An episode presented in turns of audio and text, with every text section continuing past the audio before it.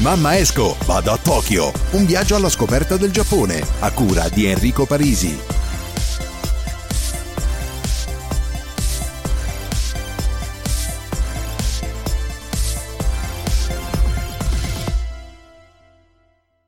Ciao amici e benvenuti ad una nuova puntata della serie Mamma esco, vado a Tokyo. Nella puntata scorsa abbiamo parlato, ho parlato, vabbè, scusate, del mondo del lavoro, della mia esperienza lavorativa che ho fatto e ho parlato, diciamo, dell'esperienza fino al periodo di dicembre circa, più o meno, perché non vi ho raccontato quello che è successo nell'anno nuovo. Bene, è un punto abbastanza fondamentale perché di tutta la mia esperienza avevo deciso di smettere di andare a scuola, procurarmi un visto lavorativo e continuare a vivere qua perché mi trovo bene, mi piace, è vero, mi sarei sorbito tutta la vita, tutto il trambusto, il frenetismo che si vive qua in città, ma essendo che mi piace troppo l'avrei fatto diciamo volentieri, almeno per un periodo limitato di tempo. Sono partito per le vacanze di Natale pensando che quando sarei tornato avrei chiesto al, al lavoro, allo chef al responsabile se sarebbe stato possibile farmi un visto lavorativo, in modo che in eh, risposta negativa avevo mesi di tempo per cercare qualcos'altro in modo da avere questo benedetto visto di lavoro.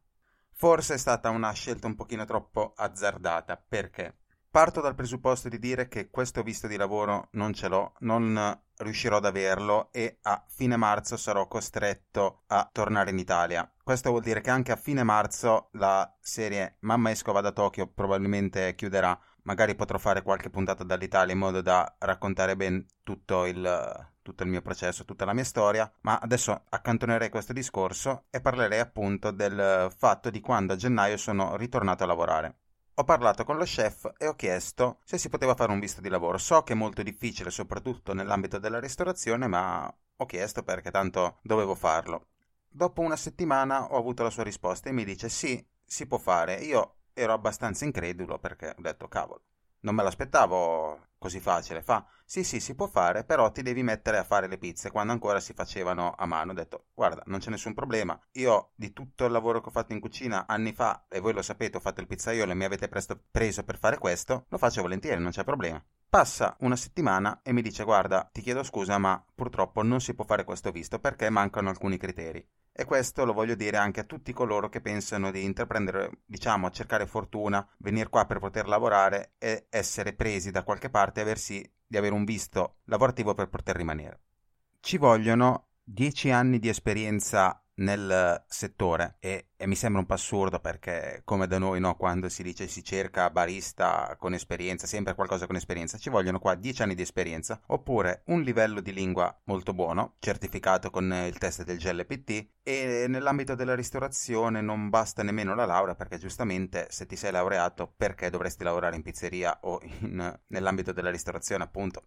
E di tutto tutte le cose che mi ha detto, ha detto volendo, se no ti sposi una giapponese così sai che puoi stare nel paese. E di tutte le cose veramente mi sembrava la, la scelta più facile. Poi naturalmente non ci avevo neanche pensato, non ci ho neanche minimamente pensato, ma effettivamente detta così sembrava la cosa più facile da poter realizzare piuttosto che avere già un livello di lingua buono, una laurea e qualcos'altro anche se ho scoperto, e devo avere conferma ancora per essere sicuro di quello che, che, voglio dire, che anche il processo del matrimonio per sposarsi una ragazza giapponese o una ragazza per sposarsi un uomo giapponese è davvero complicato, ma cercherò di informarmi meglio in modo da potervelo dire in altre puntate, casomai. Tutto questo per ribadire che per me, per la mia situazione, era impossibile avere un visto. Questo, comunque, tutti questi parametri che ho detto, tutti questi criteri, non vuol dire che può essere impossibile per l'averlo in, diciamo, altro ambito di lavoro. Esempio, conosco gente che, laureata in giapponese in Italia, ha solo la laurea di lingua, ma non è un problema, venuta qua, si è sbattuta tanto, ma riesce tranquillamente a lavorare presso agenzie viaggi che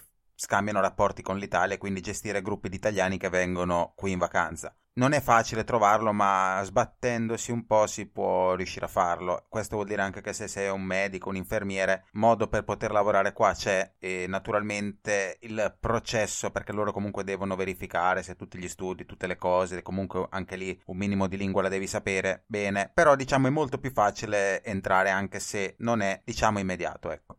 Mi era un pochino crollato il mondo addosso perché vedevo spezzarsi un sogno, un desiderio di poter rimanere qua, non a vita ma per un bel periodo di tempo. Non mi sono dato per vinto, anzi ero molto più stupito di quando lo chef mi aveva detto sì si può fare, invece di quando mi ha detto no non si può fare. Ovviamente ci sono rimasto male perché comunque prima mi ha detto di sì, poi di no e quindi già mi stavo immaginando che bella vita avrei potuto fare. Non mi sono dato per vinto e sono andato a cercare in altri ristoranti. Ho parlato anche con eh, gestori di pizzerie italiani e è veramente impossibile avere questo tipo di visto perché loro ci devono mettere la faccia e neanche dire guarda questa è una pizzeria italiana, io ho bisogno di gente italiana, può essere così immediato per farti prendere. Il gestore si assume tutta la responsabilità del tuo visto, te naturalmente sei legato a loro per il periodo di visto che è un anno, due anni, tre anni o quello che è. Diciamo che in pochi si vogliono assumere questo tipo di responsabilità.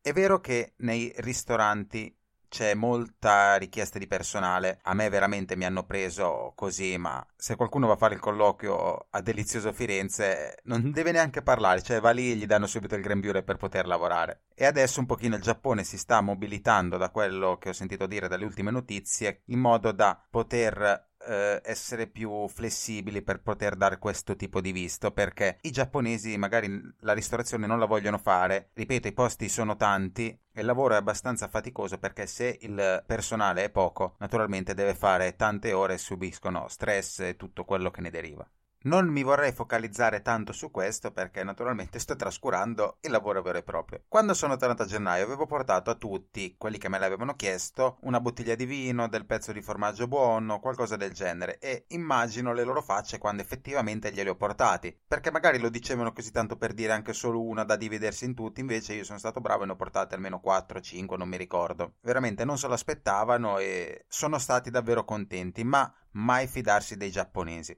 Io è vero che è cultura nostra quando si va a lavorare in un ristorante Sai, un caffè al dipendente non si nega mai, un boccone non si nega mai, ma veramente sembra scontata forse da dire, sembra scontata da dire perché sono italiano, ma qua è come chiedere oro. Una volta ho provato a chiedere un caffè e mi hanno detto sì sì te lo facciamo a fine serata, poi naturalmente a fine serata non lo volevo, lo volevo, volevo. Mi sarebbe piaciuto berlo prima di iniziare a lavorare, anche perché avevano una macchina segafredo espresso, quindi era perfetto, era proprio buono il caffè, non è le schifezze che si beve in qualche bar.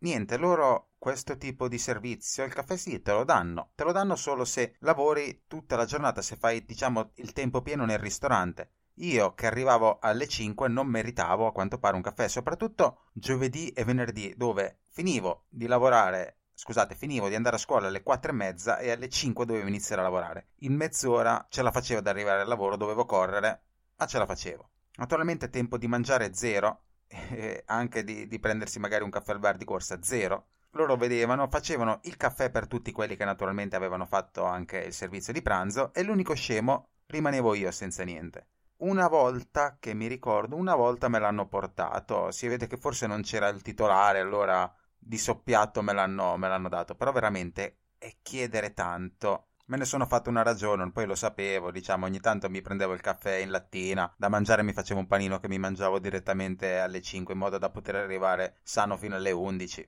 Naturalmente, con il fatto del visto, la voglia che avevo è andata sempre scemando ed andava sempre scemando di più nel tempo perché quando sono arrivato io a ottobre a lavorare eravamo in sei in cucina. Sono successe diverse cose, ci siamo ritrovati in cinque, va benissimo, altre volte in quattro. E già era un pochino faticosa come cosa, soprattutto perché 4 vuol dire che naturalmente lo chef fa il suo lavoro, quello che fa le pizze fa il suo lavoro, chi prepara la carne, i contorni fa il suo lavoro e naturalmente mancano quelle due cose che vi ho detto che facevo, antipasti e lavapiatti, e quelle cose me le dovevo sorbire io, quindi fare due lavori. Ma la cosa più... Ah, che un giorno lo chef, che poi ho capito quando eravamo in quattro lavoro, perché ogni volta mi guardava e mi faceva gamba te, gamba te, che tradotto è proprio metticela tutta, un giorno arriva e fa, oggi siamo in tre, buona fortuna.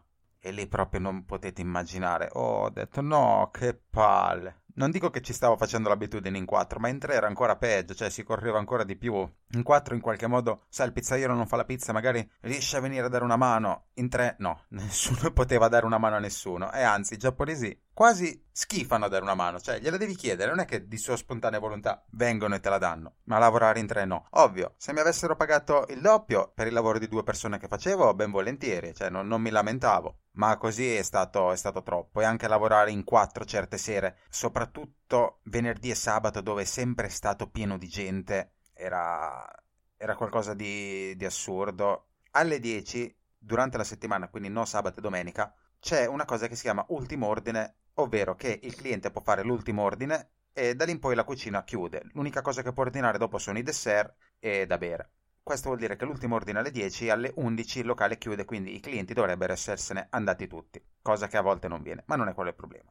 Di solito verso le 11 che quando uscivo io in modo da poter arrivare a casa in tempo, avevamo pulito tutta la cucina, c'erano da fare le ultime cose. Una sera addirittura alle 11 lo chef stava ancora cucinando perché aveva tanti di quegli ordini che non era riuscito a fare, quindi io naturalmente uh, ho mollato e ho detto ciao io vado, mi dispiace e il giorno dopo che sono tornato li ho visti tutti stanchi ho chiesto ma perché? Ah, abbiamo dormito qua stanotte perché naturalmente tempo di andare a casa non ce n'era, molti abitano lontano, a un'ora, un'ora e mezza di treno, gli ultimi treni sono finiti, hanno dovuto dormire lì. È successo questo purtroppo. Il personale manca e tutto se lo deve sorbire chi, chi ci lavora. È normale d'altronde quando in cinque mesi di lavoro è più la gente che se ne va di quella che rimane oppure che viene nuova a lavorare. Due, Due domande me le farei se fossi in titolare, ma sai, anche solo pagare leggermente di più, magari invogli qualcuno di più a lavorare. Non che la paga sia cattiva, anzi, una delle belle cose giapponesi nell'ambito lavorativo è che ti rimborsano, magari non tutto, ma ti rimborsano il fatto del, dello spostamento, del costo del, del treno se vieni in treno o della benzina se sei in macchina è veramente comodo, quindi naturalmente allo stipendio base che è ottimo orario c'è da aggiungere anche questo. E nel mio caso sono molto fortunato perché quando feci il colloquio mi trovarono appunto il ristorante vicino a scuola, mi hanno trovato un ristorante che è proprio sulla strada per eh, tornare a casa, quindi io ho già l'abbonamento casa scuola e sfruttavo, potevo sfruttare lo stesso abbonamento per fare casa lavoro e così, quindi veramente per me quei soldi sono stati tutti un guadagno piuttosto che un rimborso. E non erano neanche brutti soldi, Sono, cioè guadagnavo di più con il rimborso che di quello che spendevo d'abbonamento. È vero che l'abbonamento lo pago la metà perché sono studente, però chi se ne frega, intanto ci ho guadagnato anche sotto quel punto di vista lì. Devo dire che sto diventando abbastanza bravo e non faremo neanche la pausa oggi, così dai, non spezzo questo discorso. Vabbè, fatto sta che mi ero dimenticato di fare la lavatrice, adesso mi tocca fare le ore piccole per sia farla che asciugarla. Cose mie queste. Vita da share house proprio. Detto appunto che questi due mesi sono stati un trambusto per quanto riguarda emozioni e riflessioni, avevo preso la decisione di eh, smettere di lavorare appunto verso fine febbraio. Gliel'avevo già detto che era più o meno il 20 di gennaio tutto questo, dopo che mi ero fatto i giri, visto che era impossibile avere certo tipo di garanzie.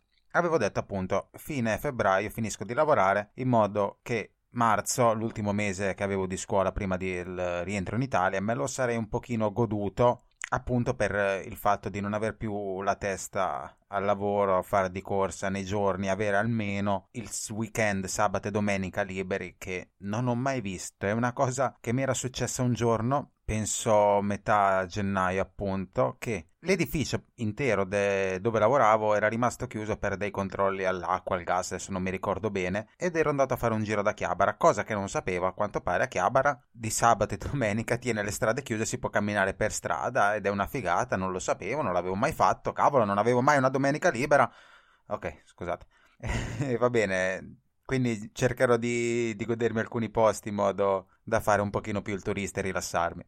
Anche perché l'ultimo giorno, quando ho parlato con il Tencio, che è il responsabile del locale, gli ho detto: Guarda, io dovrò tornare in Italia. È possibile avere prima lo stipendio? Perché lo stipendio lo prendo nel nostro ristorante, si prende il 25 del mese dopo. Quindi il mese di febbraio avrei dovuto prendere, cioè lo dovrei prendere il 25 di marzo. Io gli ho detto: Scusa, ma me lo puoi dare prima? Cosa, cosa ti costa? Devo tornare in Italia, se no, quando mai li vedo questi soldi? E la sua risposta è stata: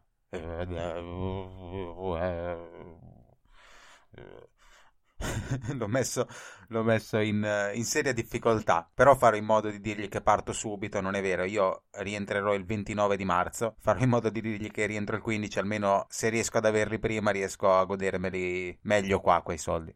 Febbraio è stato un periodo di lavoro abbastanza duro perché erano quelle giornate dove si eravamo in quattro e si lavorava tanto a parte l'ultima settimana. Perché notizia mondiale dell'ultima settimana, il fatto del coronavirus eh, si fa sentire anche qua. E ripeto già che mi piace come in Italia era stata gestita e tutta questa questione. Il Giappone si è mosso molto tardi, anche qua ha chiuso le scuole, ha chiuso anche la mia scuola, quindi io fino al quindi al 16 di marzo non tornerò a scuola, quindi veramente ho adesso solo vacanza, dove veramente andrò in giro a vedere qualcosa e gli uffici nella zona di Otemaci dove lavoro sono tutti chiusi perché quella è una zona centrale, veramente ci sono solo uffici e businessmen e gente ricca con potere e hanno chiuso tutto, quindi magari non so, lavorerà da casa e la crisi si è fatta sentire anche dentro il ristorante perché molti cancellano prenotazioni, paura, soliti discorsi.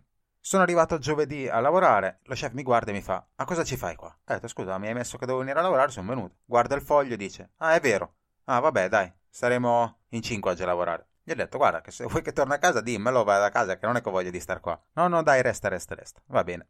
Veramente è stata una di quelle giornate alle nove e mezza ero già fuori, cosa mai successa di giovedì, che è sempre finito alle undici, perché appunto guardavo il muro, c'era veramente pochissima gente e sembra quasi che stavo rubando lo stipendio. Venerdì, appena sono arrivato, ho visto una scenata bellissima. Una ragazza stava invenendo di tutto contro lo chef, stava piangendo, minacciando che se ne sarebbe andata e già era successo una volta questa, questa cosa qua, l'avevo già vista come scenata. Niente, alla fine ho scoperto che se n'è andata anche lei. Bene, quindi adesso sono rimasti con anche il mio addio in quattro in cucina.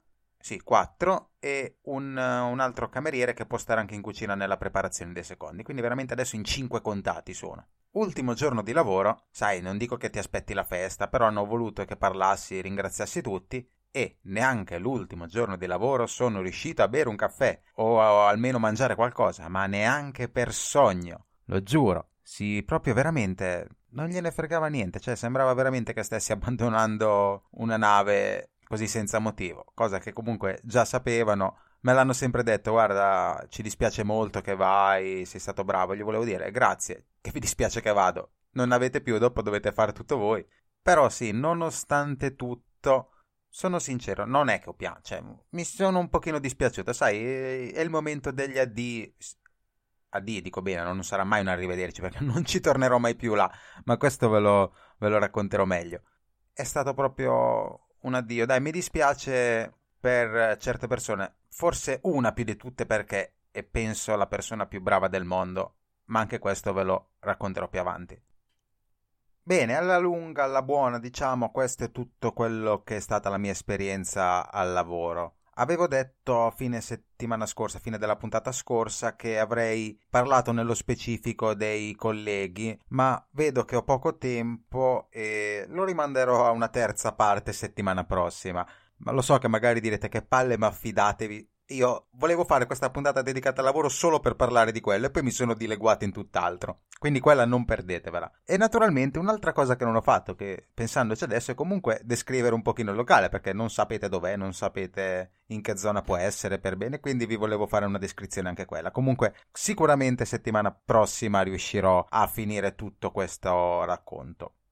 Altri spoiler o altre cose che avete scoperto oggi sono 1 che tornerò in Italia il 29 di marzo e due che Mamma esco vado a Tokyo arriverà al termine perché naturalmente tornando in Italia non posso più raccontare della vita qua. Ripeto posso prorogare un pochino la scadenza ma finirà ed è giusto che finisca così. Poi io non so voi se vi siete mai risentiti delle puntate, non credo, non mi interessa. Io le sento solo una volta che le ho montate, non le ho mai sentite una volta pubblicate forse le prime puntate perché c'era quel livello di audio fastidioso e tutte le prime puntate hanno un audio differente, mentre da quando ho preso il nuovo microfono ho imparato a usare meglio il programma, sono tutte un pochino ben equilibrate. Sai, risentire tutta la propria esperienza, comunque questo percorso di nove mesi deve, mi deve far piacere, sarei curioso di, di sentirla così. Anziché avere un diario, un blog, avevo scelto il podcast perché non lo so, la trovo più adatta a me, mi piace molto ascoltare. Nei video non sono me stesso, e quei due o tre video che avevo fatto su YouTube non li ho portati avanti. Non li ho portati avanti soprattutto perché avevo iniziato a lavorare, quindi tempo non ce n'era e fare un video, girare un video e montarlo, e appunto, eh, sì, no, montarlo, ho detto bene, eh, ci vuole molto più tempo che realizzare un podcast dove mi sento più a mio agio, più me stesso, non ho quel, diciamo, timore dalla telecamera, che poi in verità non ce l'ho, però in quei video mi vedevo un pochino tinco. Peccato perché avevo un'idea interessante e ci poteva stare. Questo vuol dire che comunque finirà Mamma Escova da Tokyo, ma ma sto lavorando, ma non vi dico a cosa e se mi seguite spero veramente di dirvi al più presto cosa mi sta ribollendo nella mente. Di sicuro mi piacciono i podcast e non, uh, non smetterò, non smetterò perché, ripeto, è una cosa che mi piace molto fare. Detto ciò, faccio anche un appello a chiunque è bravo a fare grafiche o anche jingle per podcast, jingle musicali. Io non sono tanto capace, posso solo metterci la voce e crearlo da zero mi è davvero difficile. Chiunque voglia, diciamo, collaborare, aiutarmi, è pregato di, di contattarmi e mi farebbe davvero molto piacere. La puntata, così dicendo, è giunta al termine. Ci tenevo a ringraziare tutti per l'ascolto, come sempre, e anche a chi mi scrive messaggi, molti adesso sono incentrati sul coronavirus e magari farò una puntata relativa al Giappone, uno speciale per parlare anche di quello. Vi invito come sempre a seguirmi sui social Enrico Parisi93 su Instagram. Spero che questa parte di Delizioso Firenze numero 2 vi sia piaciuta e spero che vi piaccia anche quella di settimana prossima, ovvero Delizioso Firenze parte 3. Un abbraccio a tutti e sayonara!